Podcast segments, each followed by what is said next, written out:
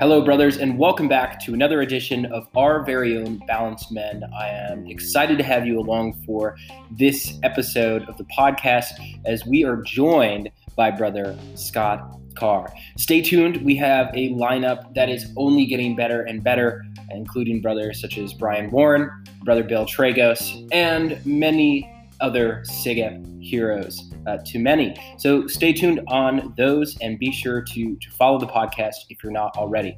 That being said, let me tell you a little bit about brother Carr. Scott has been practicing law for 31 years with Greene, Broillet, and Wheeler in Santa Monica, where as a co-managing partner, he has gained recognition for his expertise in business litigation and legal malpractice. And during his successful career, Scott has obtained numerous multi-million-dollar verdicts and settlements in the areas of business litigation, legal malpractice, invasion of privacy, and personal injury, totaling in excess of $300 million. Brother Carr was on the team named Consumer Attorneys of the Year by the Consumer Attorneys of California for his work as co-lead trial counsel on the matter of Erin Andrews versus Nashville Marriott. His efforts on that case have led to increased privacy, security, and safety for hotel guests worldwide, and he has also made a difference in the lives of many through his work to increase product and consumer safety. Brother Carr has previously served as the president of the Association of Business Trial Lawyers in Los Angeles, and he has received recognition as a top 100 super lawyer, amongst being consistently recognized as one of the best lawyers in America. Brother Carr earned his undergraduate degree from the University of California, Santa Barbara, with a beautiful campus, and he obtained his law degree from the Southwestern University School of Law. Brother Carr is also a 34-year volunteer for the Sigma Phi Epsilon fraternity, which anyone who knows him knows he holds close to his heart. He's the AVC president for his home chapter of Cal Gamma, and he currently serves on several committees and boards, including SIGEP National Advancement Council, Tragos Quest Degree Selection Committee, and the Board of Governors. Scott was honored by SIGEP as a distinguished alumnus and was one of the first brothers to receive the Exemplary Service Award. He's been a speaker at Ruck, Conclave, Life After College. Heck, he's even available for weddings and bar mitzvahs. This episode and conversation with brother Carr is fascinating, and some of the insights and takeaways on volunteering and the importance of it are extremely valuable. I hope you all enjoy it. That being said, let's dive right in.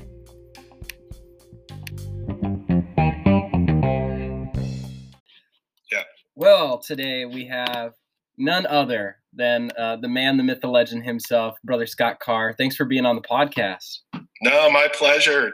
Good to see you bright and early on January 1st. Yes, no better way to ring in the new year here. Absolutely. So the first question, and this is quite possibly the most important question, is when are you and UC Santa Barbara going to let up and let Iowa Theta, make some moves on Founders Day of Giving?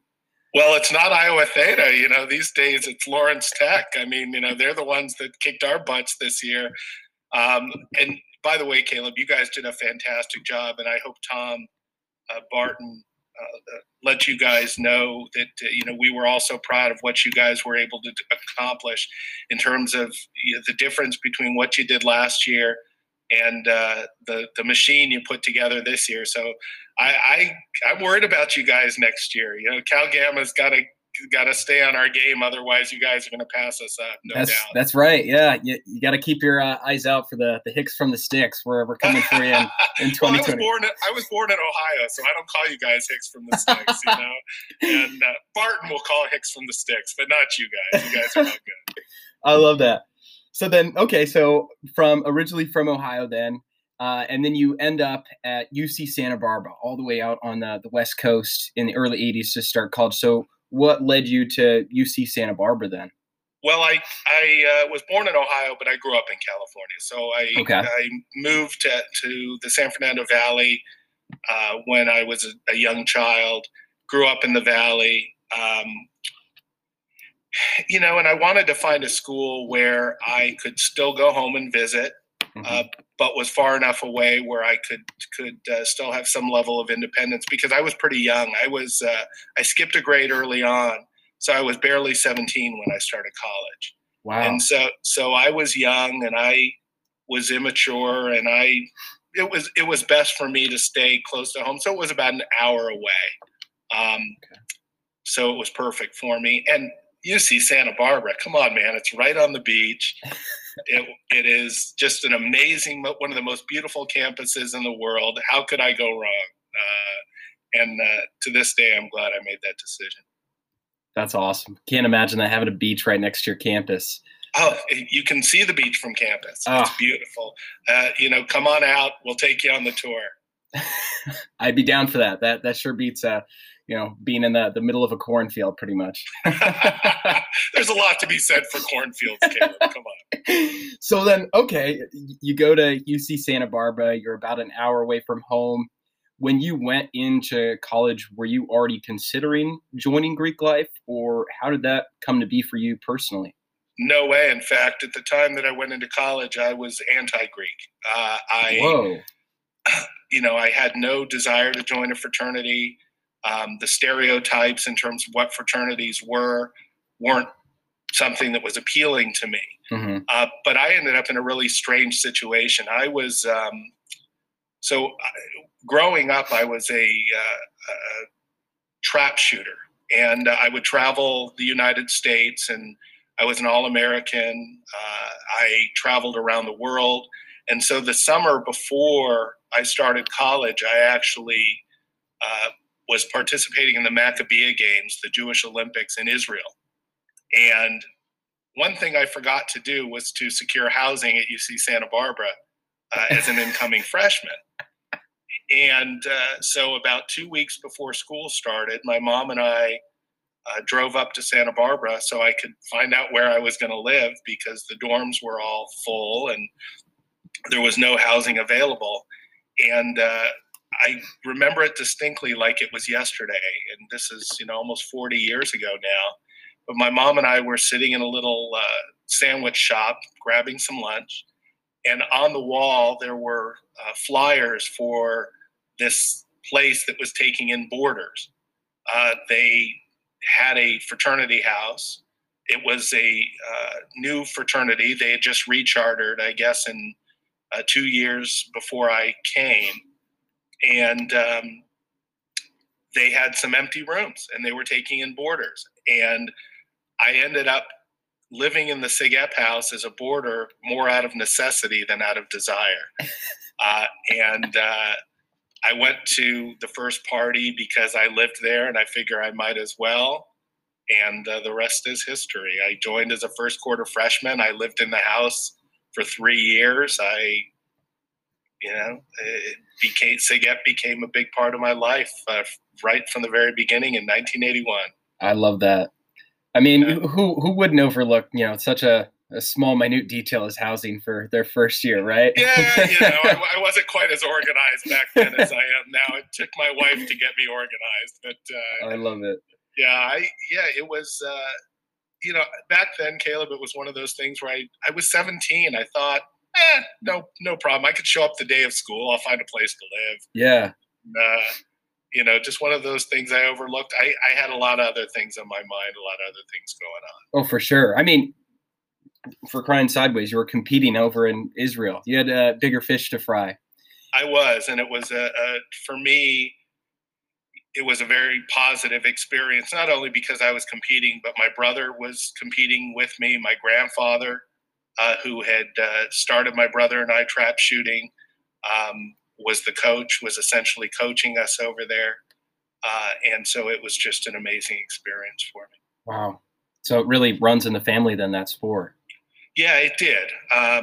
For a lot of reasons, I actually haven't shot in about 30 years, but that's another story for another day. But it's growing up, it was a huge part of my life. I would spend my summers back in Ohio with my grandfather. My brother and I would, and we would or travel the circuit and go shooting back there and participate in competitions all over the country. And it was just a fantastic experience, something that most kids don't get to do growing up. Yeah.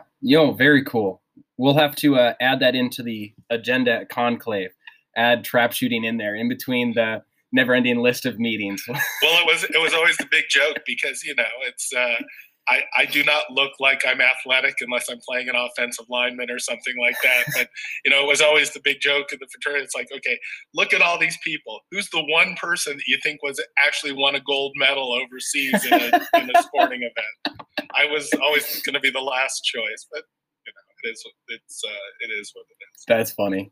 That's funny. And so you're then living in the fraternity house out of necessity, as you said. And then, I mean, at that point, yeah, it just becomes your world because you're living with them, you're going to their parties. But I'm curious, brother, like at what point did you start to make that shift? Because you mentioned, you know, you were kind of anti-Greek life coming in. Was there like a moment or was there something that stands out where you're like, wow, not only, you know, am I okay with this, but I could see myself as a part of this? Yeah, well, I saw myself as a part of it pretty early on because I meshed really well with the brothers who lived in the house. One of my roommates was a brother. I became friends with those guys as I became their brother, and so my idea about fraternity started to change. Mm-hmm. Although I have to tell you, back then, you know, things were still a little bit more on the Animal House side than I liked.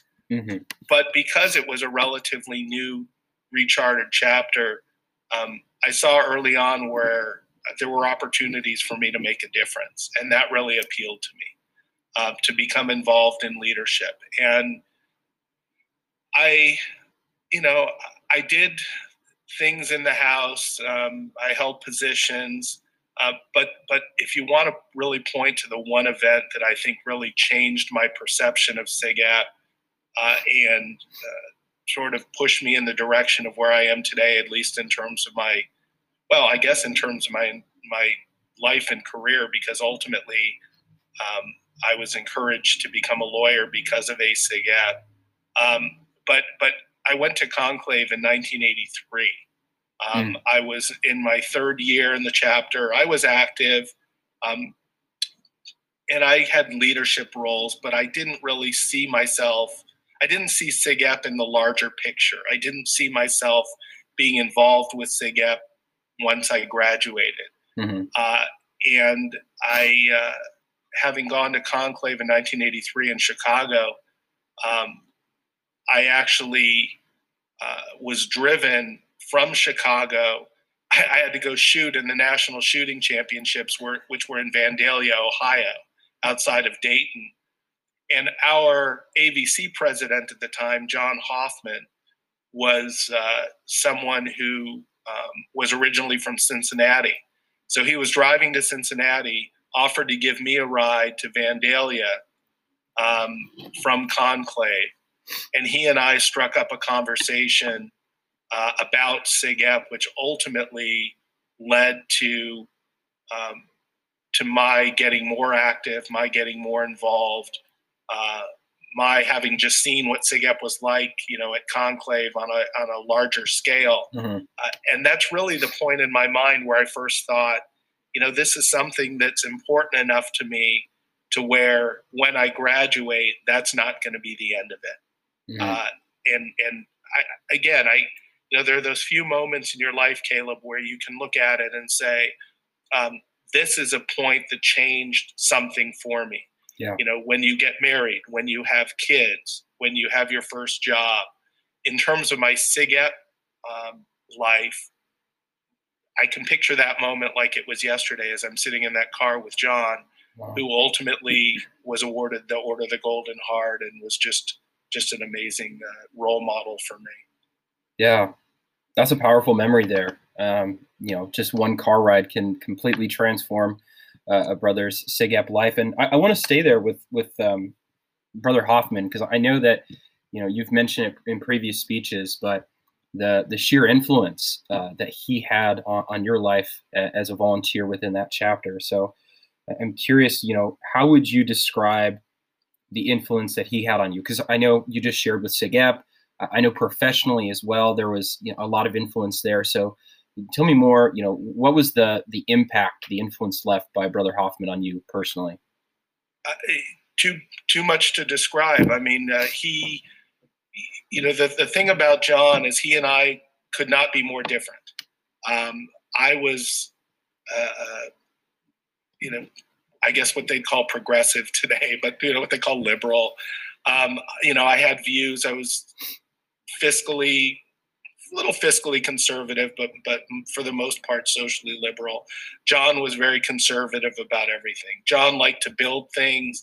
I can't hammer a nail. John was into cars. I could give a crap about cars. It wasn't my thing. But there was something, look, and I can't tell you what it was, but there was something that John saw in me, where he saw me as being someone who could ultimately help develop this young chapter. But at the same time, he let me know how much, you know, first being in leadership as an undergraduate and then ultimately volunteering could change my life as well. And, you know, as you said, when I was honored to receive the Exemplary Service Award, I gave a speech about it. But to me, it's you know, it was about being able to change one life and change one person's life. And after volunteering, the one thing that I learned was that the life that was changed the most significantly was my own. Mm. And as I was trying to change someone else's life, I didn't realize the impact it would have on me. And John knew that. You know, it's sort of like Dorothy being in Kansas. You have to learn for yourself. Yeah. You know, and so somebody can tell you this is going to change your life. But until you actually do it and learn for yourself, you know, you really don't understand the impact that it will have on you. And, you know, I like to think that I've had an impact on other people's lives and that I've been able to do for others what Brother Hoffman has done for me. But even if I haven't, it's, you know, what he has done for me in my just in terms of how I think about volunteering has just been amazing. And as you mentioned, you know, in terms of my career, John was a lawyer. Yep. He encouraged me. He gave me my first job I was a gopher in the law office. I mean, I wasn't doing legal work, but I was running papers from here and there. But again, you know, he wrote my letter of recommendation for law school, one of them. Again, someone who could not be more different than I was, but because of the SIGEP connection that we had, someone who was a huge influence in my life. That's very cool. And I know, too, with so many of these OGH recipients that, you know, they've deeply touched the lives of many lifetime volunteers such as yourself. So with the, you know, time that you spent with him, not only as an undergrad, but then especially for many, many years following your graduation on the AVC, serving with him, you know, if you had to select like the biggest lesson that you took away from Brother Hoffman, what would that lesson be? You know, as I think, as I said, it's that if you volunteer, you'll get more out of it than you put into it. Mm-hmm. And so it really is sort of an exponential type thing, which is if you put a little bit into it, you'll get a little more out of it. If you put a lot into it, you'll get a lot more out of it. And so, you know, it's the camaraderie, it's the brotherhood, it's the feelings you get of knowing that you're helping undergraduates. It's just that if you help others, that you'll end up helping yourself more than you help others. And I never thought of it that way. I truly never thought of it that way. I thought that, you know, when you're, you know, when you go through SIGEP, you think about, okay, well, you know, maybe I can do something good for somebody else, but you don't do it with the idea that in the end, those benefits are going to come back to you. And what John taught me is that by helping others, you truly are benefiting yourself. And I mean, we can talk forever about the friends that I've made through SIGEP and the experiences that I've had, mm-hmm. and the life that I've had. And, you know, I've gone through a lot in my life, and you know, but SIGEP has been a huge part of it, and I credit that part of my life back to John. I love that. That's cool. And mean, and you mentioned that as well with just the sheer amount of brotherhood and brotherly love that you've been fortunate to receive, not only from SIGEP mentors such as Hoffman, but the many brothers that you've encountered since then, whether it's volunteering with fellow volunteers and the countless undergrads as well. And it makes me think back to one specific line that stood out like a sore thumb from your speech, where you'd said, when accepting the award, your response to why you volunteer is, "I could never give enough to equal what I'd received in my 35-year membership in the brotherhood." And that stood out to me as well, because I've noticed that trend over the series of conversations on this podcast. And in addition to what the influence Brother Hoffman had, in what ways has this brotherhood continued to give back to you as well? Like you mentioned how, the one person that was constantly being, influenced was you through volunteering. So in what ways has that 35 years of brotherhood continued to give back to you? It gives back to me every day. By choosing to get involved first on the ABC at Santa Barbara, and then more on a national level, I've made so many friends and established so many relationships. To me, those are the things that are the most important to me now from a SIGEP standpoint is, people like Gary Keefe or Tom Barton or Dave McLaughlin or Steve Hofstetter, those folks on the national level, or, Aaron Levine or Travis Hurd or, Cameron Nagler on the local level, people who for me are now, I count amongst my best friends, people, David Calderon and Renato Villacorte, people I talk to sometimes on a daily basis, about SIGEP things, but also about life. People I know I can count on because I've seen what they do for others. And I know that they have the same mindset that I do about the fact that being a part of SIGEP is more than just, trying to pad your resume, which, a lot of undergraduates think that. They think, I'm going to be president of the chapter because I can pad my resume. Boy, if you think about it differently and you think about it in terms of what it means to be a SIGEP and, if you live with the cardinal principles every day and understand that part of your role in SIGEP is to give back, it will change your life. And so, even today,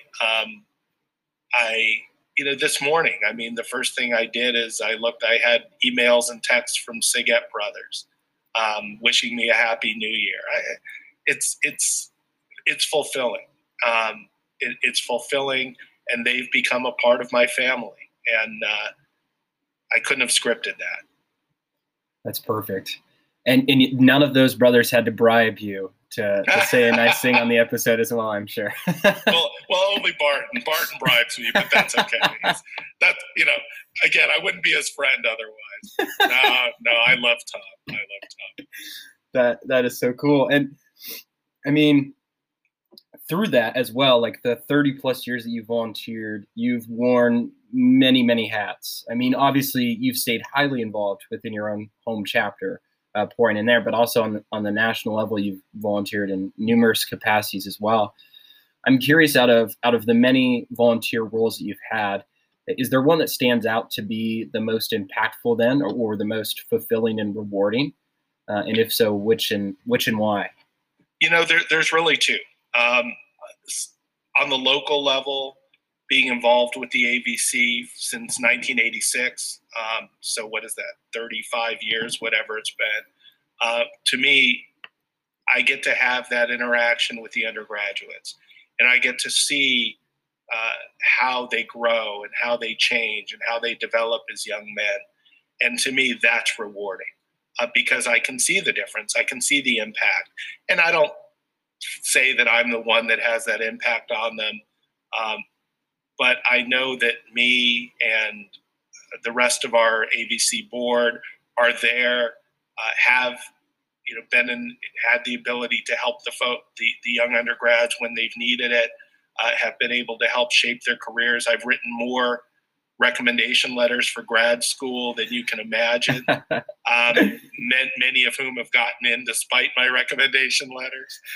But you know, so to me, just seeing those guys grow, and I'm friends with most of them on Facebook, which I use mostly for SIGEP communication, but you know, kids that graduated 25 years ago who I'm still friends with because of that experience, and I can track their lives, how they've grown, and knowing that I didn't play a large part, but I played a little part in that, has been very rewarding to me. And then secondly, I love the work I do on SNAC, on the SIGEP National Advancement Council, because number one, it helps raise money for SIGEP leadership programs, which I love. But secondly, and I guess in some ways it's selfish, you know, it helps add to the Board of Governors, and the folks who are on the Board of Governors have become my closest friends. The folks who serve on SNAC have become my closest friends. And so for me, it's an opportunity to network, to have friendships, lifelong friendships, while doing important things. You know, SNAC has always sort of been the little secret hidden committee within SIGEP, because most people don't know what we do. We're the ones who are responsible for making sure that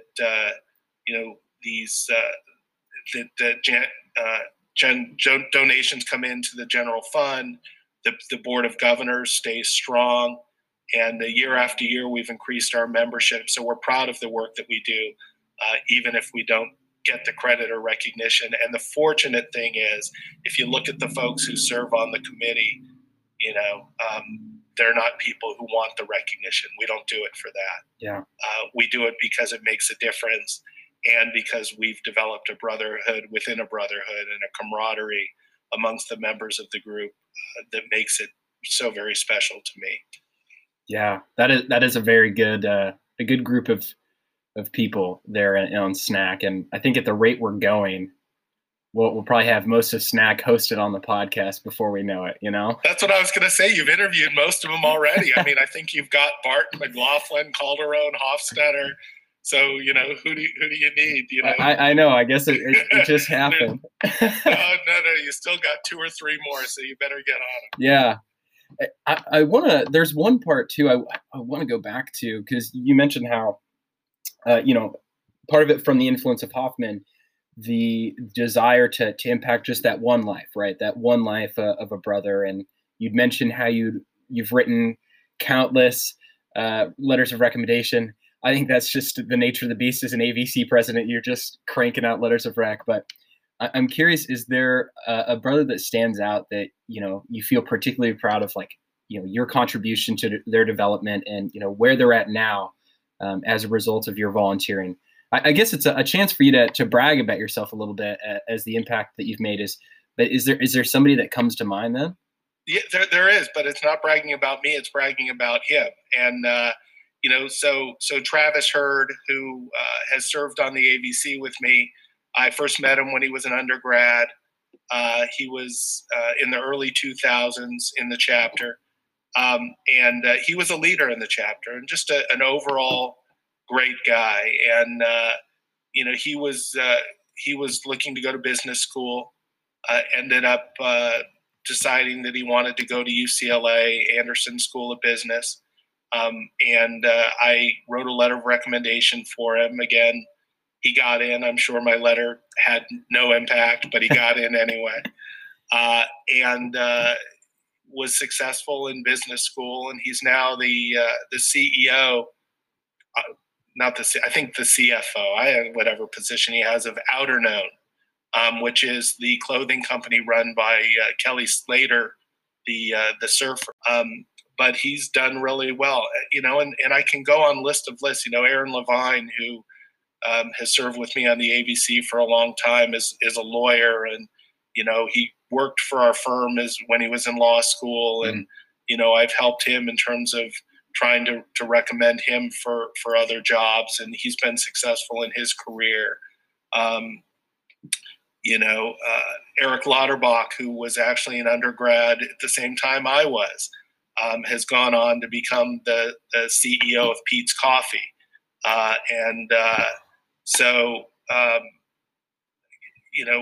We've had undergrads I can point to who've become doctors, who've become lawyers, who've become teachers, who've become successful in whatever career mm-hmm. they've chosen for themselves. And regardless of what it is, you know, I know that the work that we've done as an AVC, and to a lesser extent, the work that I've done individually, has helped contribute positively to their lives. And so, I'm proud of all of that. It's one of those things where I look back and I say, okay, I know it's made a difference on those lives. Yeah. And they're all, they've all been so wonderful in terms of, letting me know how much they appreciate what I've done. But like I said, I get more satisfaction out of it, I'm sure, than they do. Just knowing that, that SIGEP as a whole has had a positive impact on their lives. Yeah. And that's an impressive reel there of undergrads and SIGEPs now. So I can imagine how cool it is, even just to watch from afar as they continue to win and, in life. And that's very cool. And absolutely, Caleb. And when you go on to become a famous broadcaster, I'll say he interviewed me once, So it works all the way around. There we go.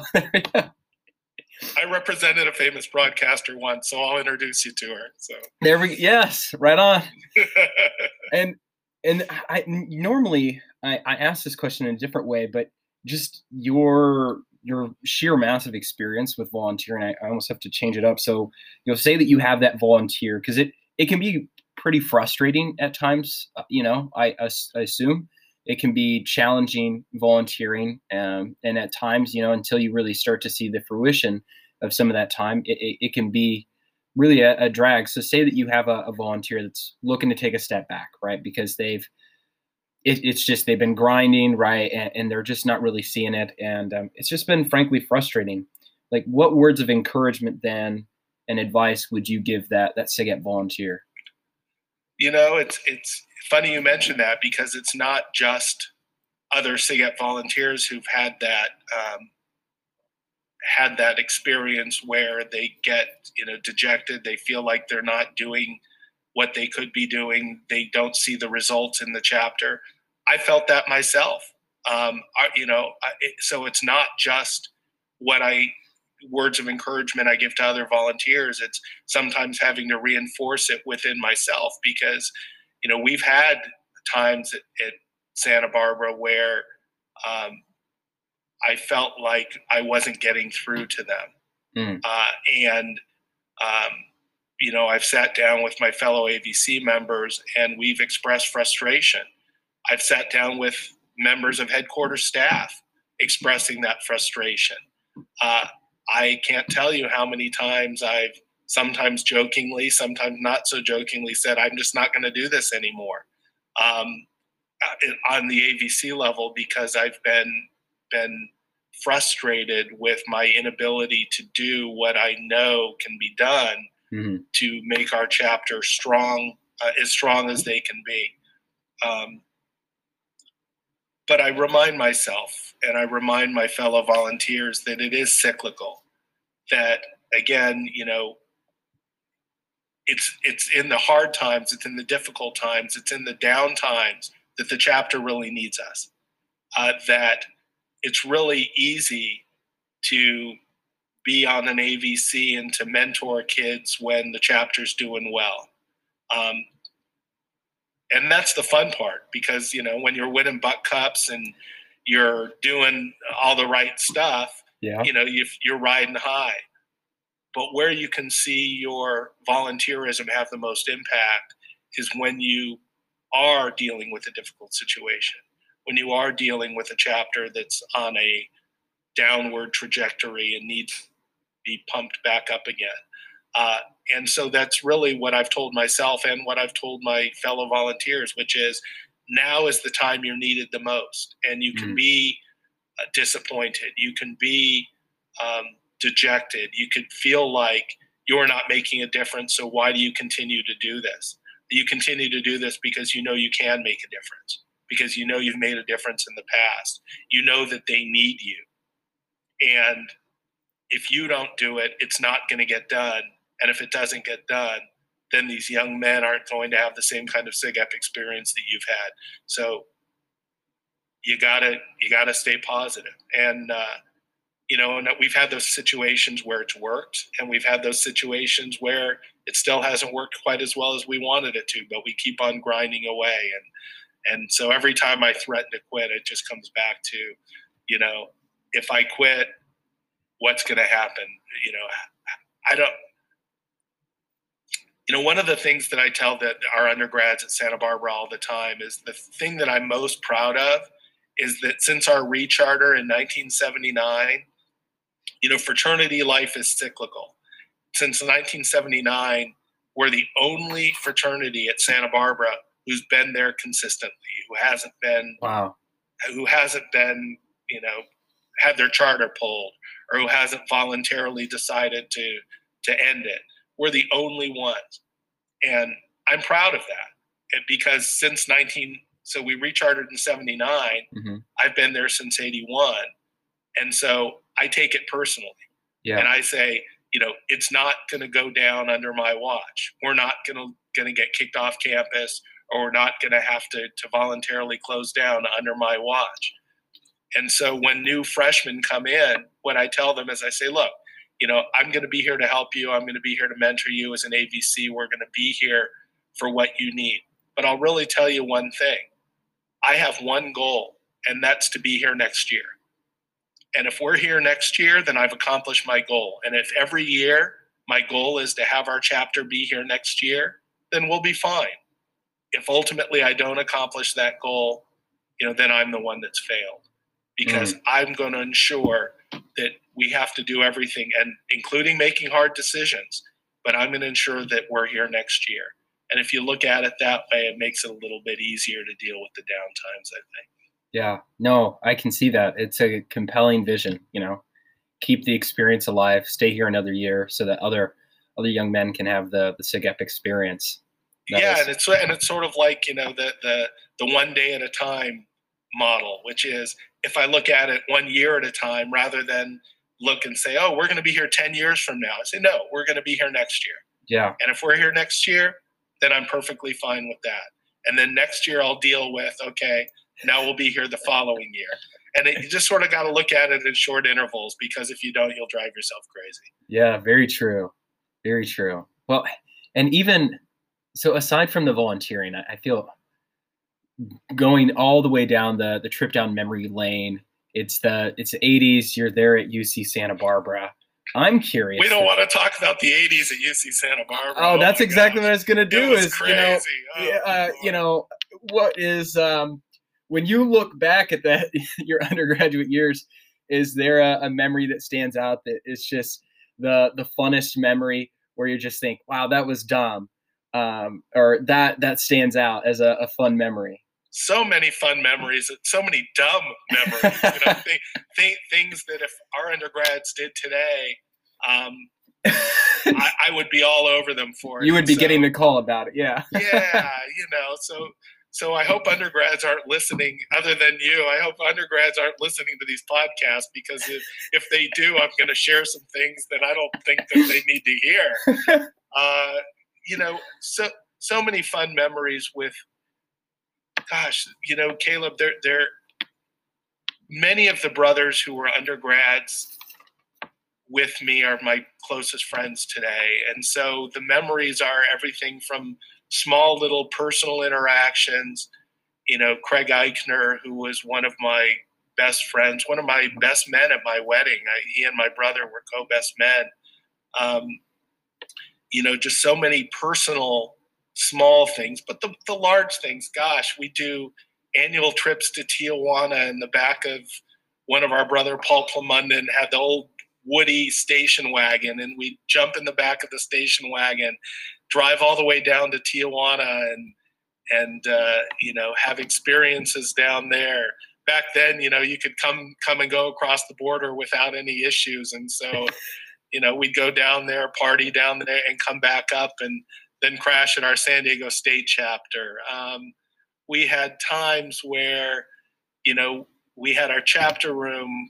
So our house at Santa Barbara was built as a fraternity house. And so we have a pretty large chapter room. We'd take the, you know, we'd pour water all over the floor, and then we'd put oil on the floor, and we'd run from outside, and we'd call it floor sliding. And us and our little sister, we'd slide all the way across the chapter room floor wearing our bathing suits. And there's pictures of all of this. And, you know, and one of our alums now, who was an undergrad with me, Matt Duncan, he's this big, tall guy. He was from France, and he had all of these crazy ideas, but he came up with an idea to do what they call the polar ice cap party, where we would go out and then we would get styrofoam chips and fill them like 3 feet high in our chapter room, and everything would be white. Everyone would wear white. We'd have a live band come in, and it was just the party of the year, which, by the way, up until SIGEP went substance free, they did that party at the house every year for 30 years. So something that survived. In fact, they started bringing in real snow, which is completely different thing. Oh my God. But yeah, I mean, just, I have so many memories and so many good memories. You know, when I got married in 1992, you know, our wedding colors were purple and red. Most of our, you know, we had probably 30 to 40 SIGEPs at the wedding. Nice. or more. You know, just so many. And everything that I've just said, don't do. You guys can't do that. Well, I was going to say the floor sliding, I think if a chapter got creative, they could pitch it in a way that it's a learning community event, you know? They're experimenting with physics, you know? Except the problem, Caleb, is because of the oil we put on the floor, when we slide, we'd go head first right into a wall. So, by the way, that explains why some of us, you know, have a little bit of, you know, issues these days. But no, I would advise against doing that. I would advise against doing everything I just said that we did. But back then things were different. And I'm not saying they were better or worse. They were just different. And we just had different experiences. And I'll bet if you ask a lot of the undergrads at Santa Barbara today, they have different types of experiences, which are just as near and dear to them. But yeah, these are memories I have, and there's photographs of all of them sitting in a closet at the Cal Gamma chapter, which there's one key to that closet, and I have it. So those memories stay locked away. I love that. Oh my gosh, that is too funny. Yeah, and I love the disclaimer. Now all of the headquarters staff members listening can rest at peace tonight after hearing that. Until they call you and tell you to edit that part out. Yeah. Oh my gosh. Well, aside from SIGEP, I would be a complete fool not to dive into bits of your career as well, as one of the most successful brothers in the country in terms of their career. And so you had alluded earlier towards, you know, getting your start in law, you know, Brother Hoffman playing a role into that. But since then, I mean, you've handled, you know, $1 million settlements, you know, just another week in the office, I'm sure, you know, and massive cases such as the Marriott case. So, you know, what have you found most rewarding then about your career to this point, as you've done so much right within the industry, the field? What has been the most rewarding part of your career? You know, I've been so fortunate as to be able to practice law with some amazing lawyers. And, you know, I look at my life, Caleb, as being one where in a lot of places it was just being in the right place at the right time. So I'm one of those lawyers, one of those very few lawyers who've practiced at the same law firm my entire career. So I've been with the firm that I'm with, Greene, Broillet, and Wheeler, I started in 1989, so what is that, 32 years now. And I had the amazing opportunity to learn how to try cases from some of the best trial lawyers in the country. Browne Greene, who is world-renowned, Bruce Broillet, Tim Wheeler, one of our former partners, Brian Panish, who's one of the top lawyers in the country. I mean, so I was very blessed.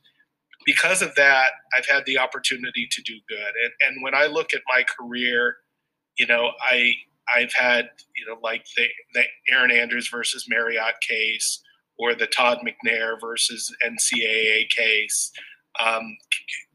cases where they've had some notoriety, but those aren't the cases that stick with me the most. I love those people and love what we've been able to do in terms of being able to make a difference. But I've had cases where that have just been heart-wrenching. For example, one in particular that comes to mind, start to cry as I talk about it, is a little girl who unfortunately she died when she became entangled in a mini-blind cord and was strangled. And what we learned is that the mini-blind cord industry at the time had available to them what they call breakaway tassels on the cords, where if someone were to become, because that was a real thing that was happening often. There were, 50 to 100, I don't remember the numbers, but significant number of deaths that would occur to young children from that. But what they had were what they called breakaway tassels, where if that happened, they would break apart and it wouldn't form the loop for kids to become entangled in these. And what they were doing is on a higher end, so people that had money and could afford to buy the slightly more expensive tassels got the safety, and those who couldn't afford it got the less safe cords, and this type of thing would happen. Okay. And so through a lawsuit that I had on behalf of that family, we actually changed the way that the industry did things to make it less expensive for people to purchase those breakaway tassels and to make most of those products safer for young kids. And I can point to several cases like that in my career where, people haven't necessarily heard about the case, but they've seen the result. Yeah. Early on, if you go out and you look at your water heater in your garage, most of them are elevated. You'll see they're elevated at least 18 inches up off the ground. Well, that's a direct result of a case we did years ago where they found that flammable vapors from gasoline that would be, for example, accidentally spilled on the ground would stay close to the ground and wouldn't rise. And so if you elevated an open flame, for example, on a water heater, it was less likely that you'd have a flash fire, an explosion in a garage. So, again, a lot of things where we've made a difference, cases I've worked on have helped promote safety. And those are the ones I'm most proud of. That's cool. I never thought to look at it from that lens of, the amount of meaningful change that you're able to make, whether it's, your water heater or the way that your blinds are in terms of safety, because I could see that being overlooked compared to here's this massive, settlement, because that's the flashy. But I do it. I don't do it for the flashy stuff. Oh, it's nice. Look, when people come and say, oh yeah, you were Erin Andrews' lawyer in that case I saw on TV, or it's nice and it's flattering and whatever else. But really, I don't do what I do for that, Caleb. Mm-hmm. I do what I do because I truly do think I make a difference. And to be clear, even in the Andrews versus Marriott case, I think it's made a huge difference in terms of safety and how hotels deal with people. And so I'm extremely proud of that. But there are other cases I'm just as proud of, not because of the flash or because of the sizzle or because of the notoriety or anything that comes with that, but because I truly think what I've done and what our firm has done is saved lives. And to me, again, it's making that difference in one person's life and in this case, more than one person's life. I love that so much.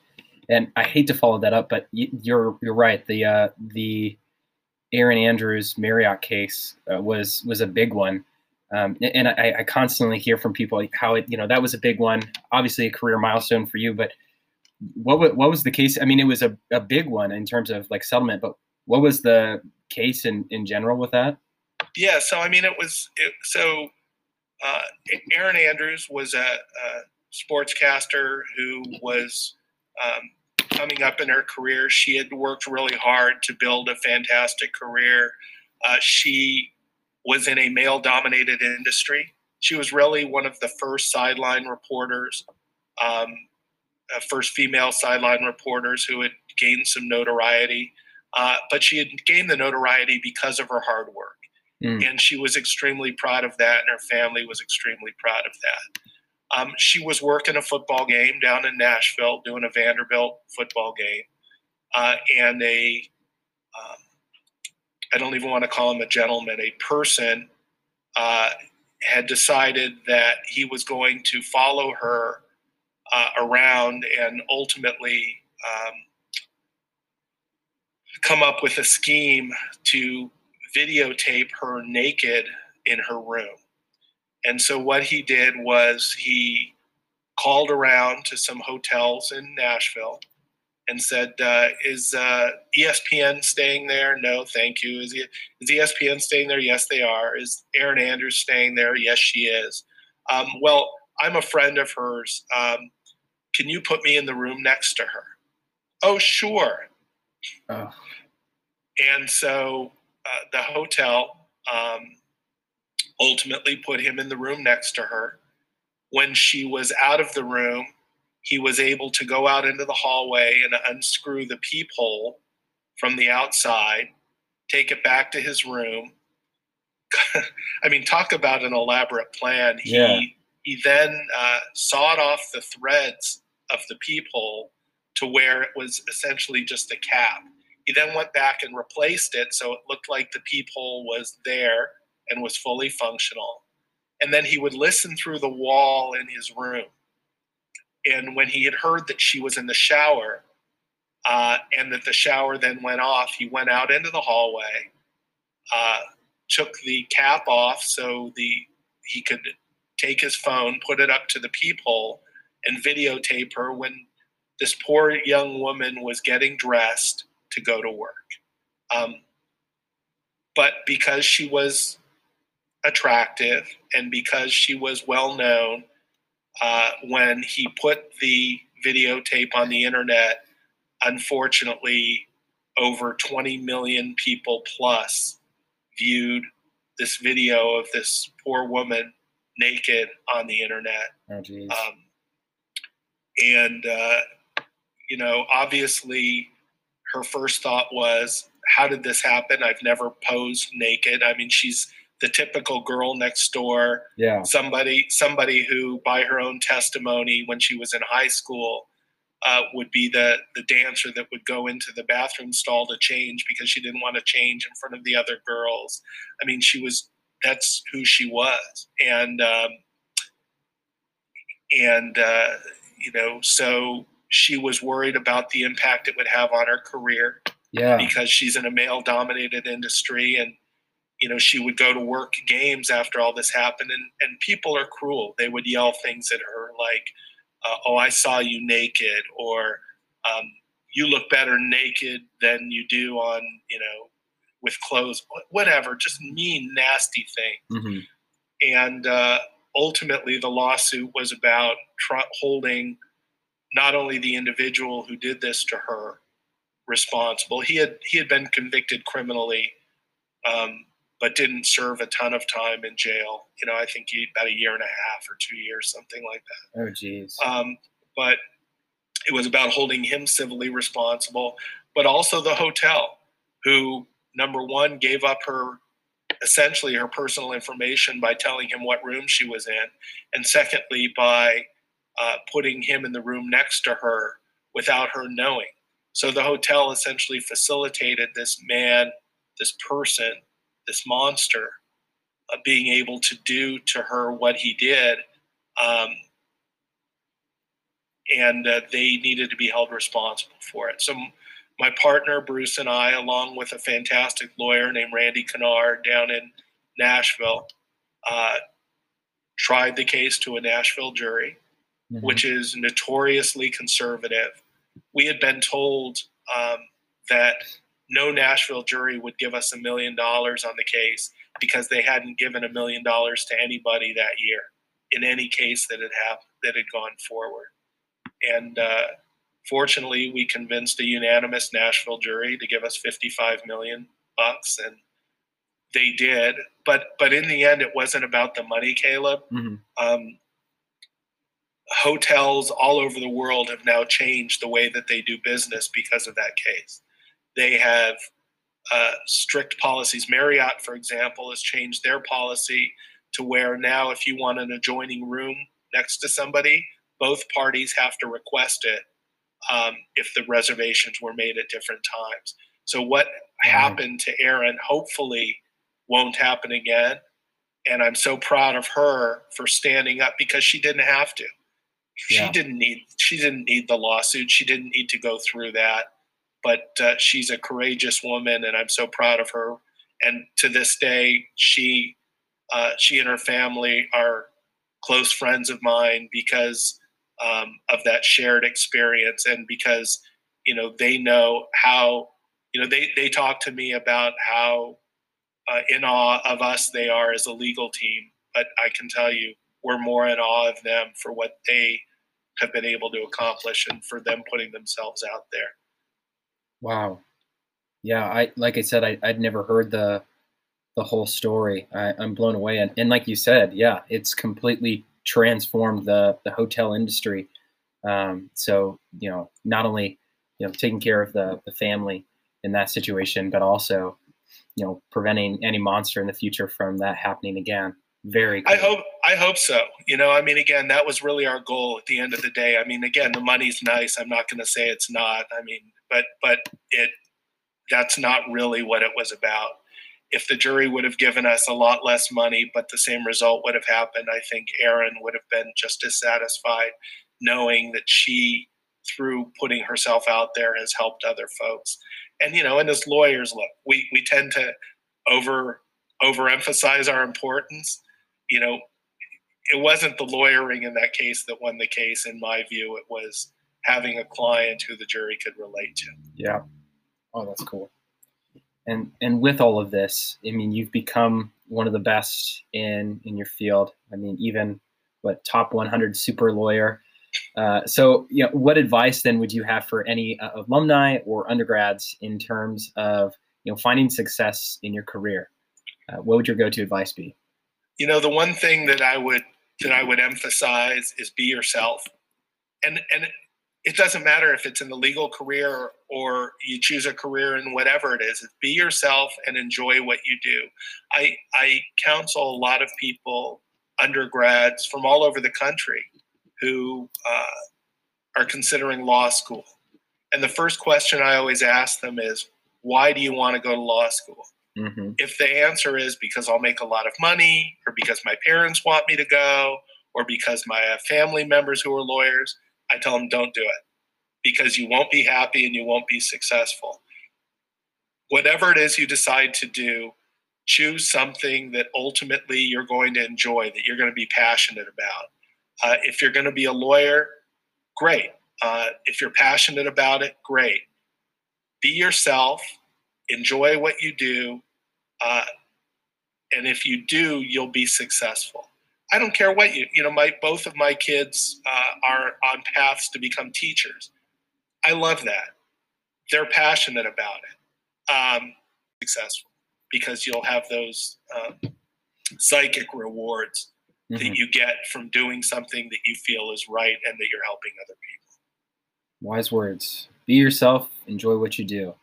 Always, and especially as a trial lawyer, given what I do. Mm-hmm. So many trial lawyers I see try to emulate others. You can't. Juries are smarter than you think they are. Yeah.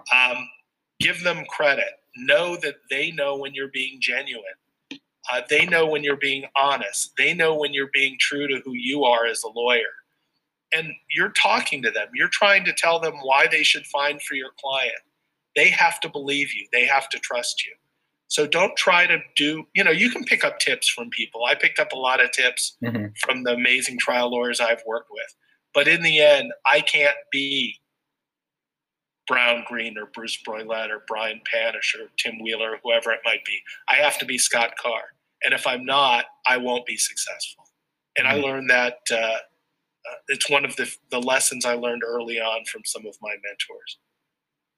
That's awesome. So that's perfect. So brother Scott Carr, the brother to turn to when you get arrested for jaywalking, right here. I get those calls, Caleb. I get those calls all the time. You know, people seeking legal advice from everything, you know, that's outside the scope of my expertise. But I either try. In fact, you know, one of the young brothers that I went to, you know, I was honored to get to go on the Quest to Greece a couple of years back. And one of the young brothers I went with, I helped the other day with trying to get out of his lease. You know, it happens all the time, but I'm always I'm always happy to help when I can, you know, and whatever little bit of talent I have to be able to put to good use. Always one to get offer his time and talent. That's fantastic. Well, it's now time for my favorite part of the podcast. The lightning round, the hard-hitting questions. You ready for it? You mean the questions you've been giving me haven't been hard-hitting already? Those are all just the warm-up for you, brother. Okay, yeah. All right. So this first one, you know, brother Hofstetter got off the leash on it, but funniest member of the SIGEP National Advancement Council. It's me! I told you, Caleb, it's me.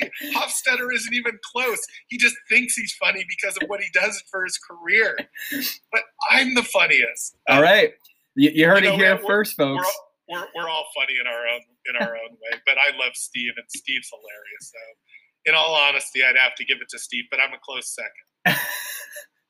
Yeah, that's awesome. Next one is most impactful book that you've ever read. You know, I would say it's Team of Rivals by Doris Kearns Goodwin. I don't know if you've had the opportunity to read it, but it's about Abraham Lincoln and his choosing his cabinet based upon folks who had opposing views as he did. And to me, I look at it because I can, you know, especially with all the polarization going on in our country today, I look at it and say, look, you know, if people would be able to accept opposing viewpoints and not just be stuck in their own camp and can listen to others and rule and govern that way. Yes. The diversity of ideas to me is what's going to help us move forward.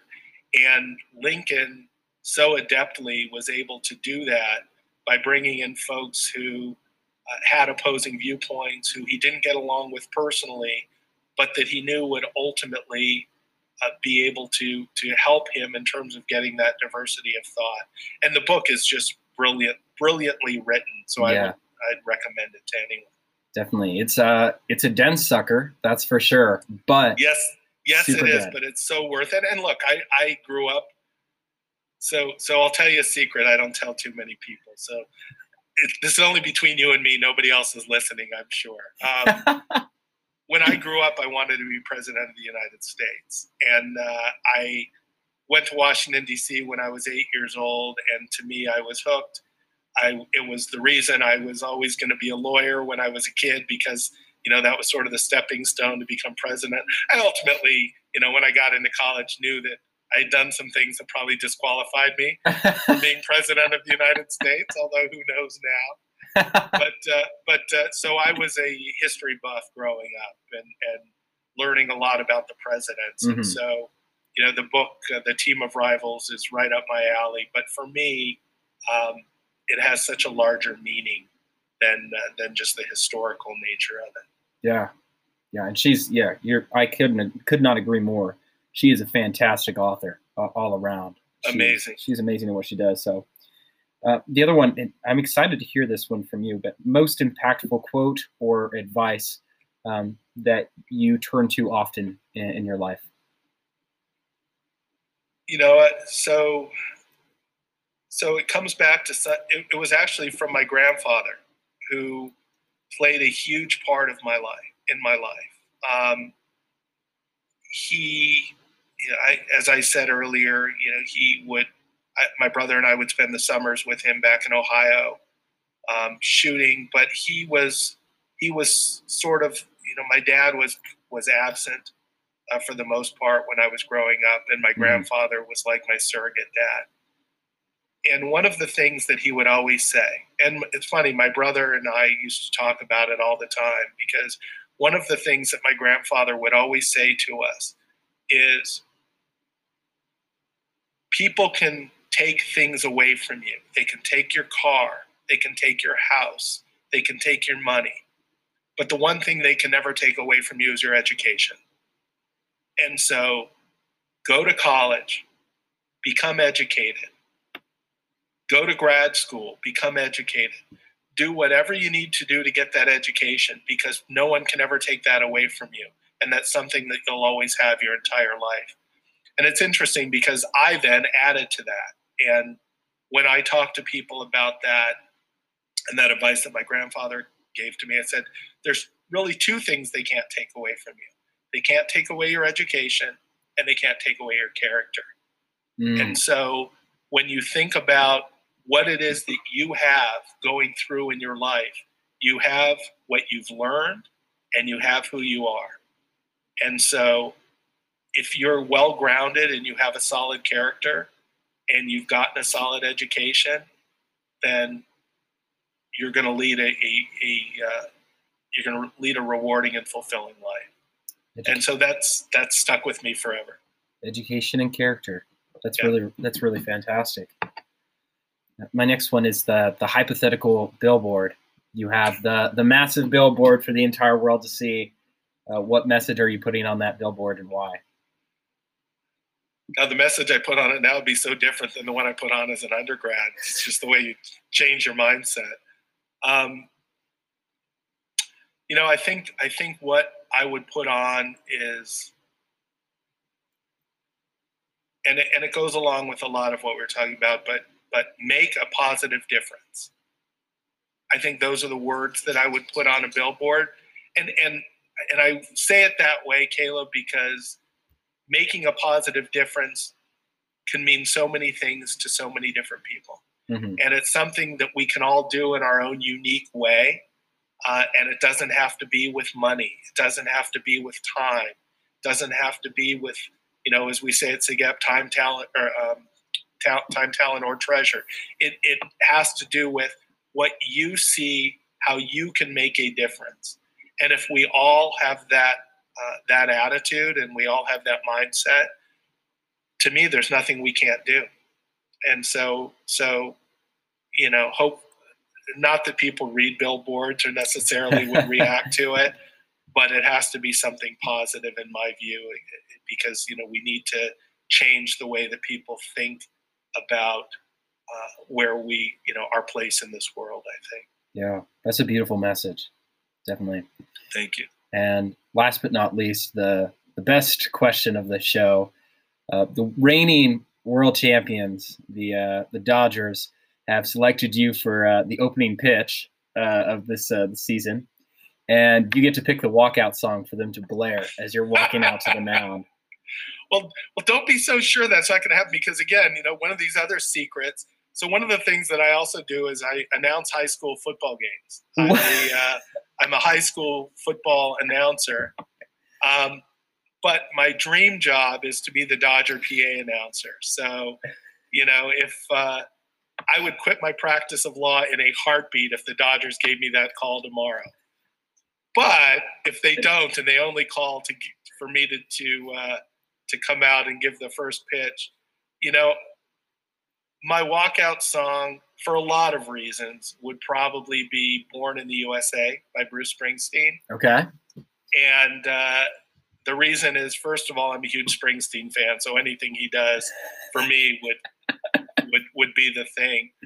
But it's interesting because that song a lot of people misperceive what it's about. They hear "Born in the USA" and they think it's this is a song about positivity and whatever else. And it's really a song about somebody who has struggled their whole life. And it's really about a Vietnam War veteran who comes back from the war and finds that nothing is available to him.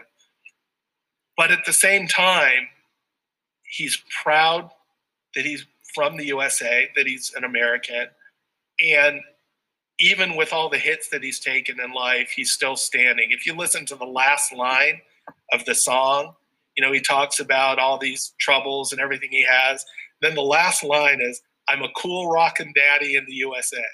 And so it's like, here's somebody who's standing tall, who's positive, who's been pushed around, who's, hasn't had the best of life, but he still thinks he's a cool rockin' daddy in the USA. And, that's me. I can picture it now. The stadium is buzzing as "Born in the USA" is blaring overhead. That's absolutely funny. I see it working out as a dual deal, right? Instead of you get elected U.S. president, and then in the off time, instead of hitting up the golf course, you're just announcing the Dodgers games as well. That'd be. I'll give up the president thing at this point, Caleb. It's just not in the cards for me. The Dodger thing is still an aspiration. I'm there, and it's and again, it's funny because we all get. We can talk about all of the psychic rewards we get out of doing the things we do. I love announcing high school football games, and if I ever got the opportunity to be the Dodger PA announcer, honestly, truly, I would be there in a heartbeat. That's awesome. So cool. Can I just add one more thing about how tying all of this together, because it's important for me? Yeah. Is, when you have a successful career and you have and you've had such a wonderful life in terms of the volunteer work and the friendships and, everything that I've done, it's impossible to do that without the support of your family and your friends. And, and if it weren't for my wife and my kids and all of my friends, I couldn't do any of the things that I do, because it's a lot of sacrifices for them as well. And, I listen to, some of the people who you've interviewed, whether it be Dave Calderon or whether it be Tom Barton or whether it be Dave McLaughlin or even Gary Keefe and, folks who have spouses and family members who have sacrificed a lot to let them do what they do for SIGEP. And it's certainly been the same for me.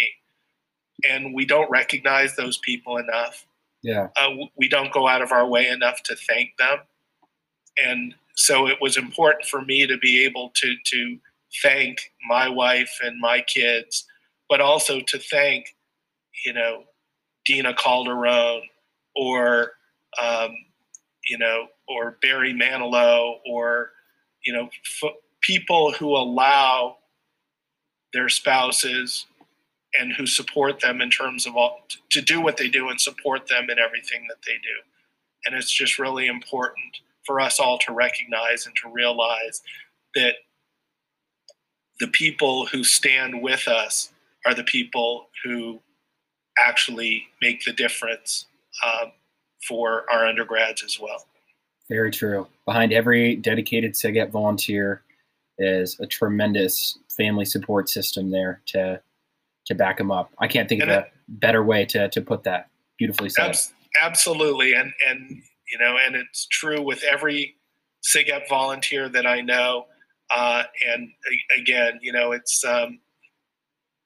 They are the unsung heroes, because they're the ones that sacrifice to allow us to do what we do. And it means a lot to me that, at least in my own life, that my family respects that SIGEP is important to me and stands behind me 100%.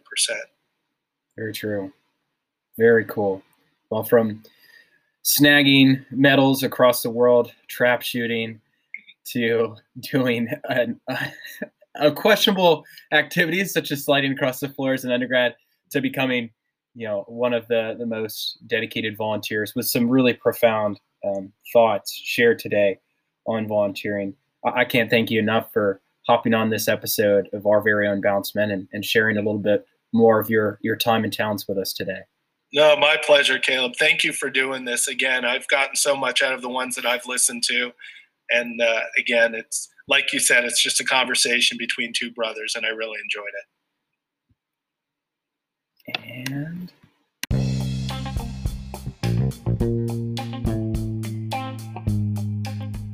all right, brothers, that wraps up this episode of Our Very Own Bounce Men featuring brother Scott Carr. Hope you enjoyed it. If you did, feel free to share it with a brother, and be sure to follow us for our upcoming episodes with brothers such as Bill Tragos and Brian Warren. In the meantime, thanks as always for listening to the podcast. Appreciate it more than I can ever say.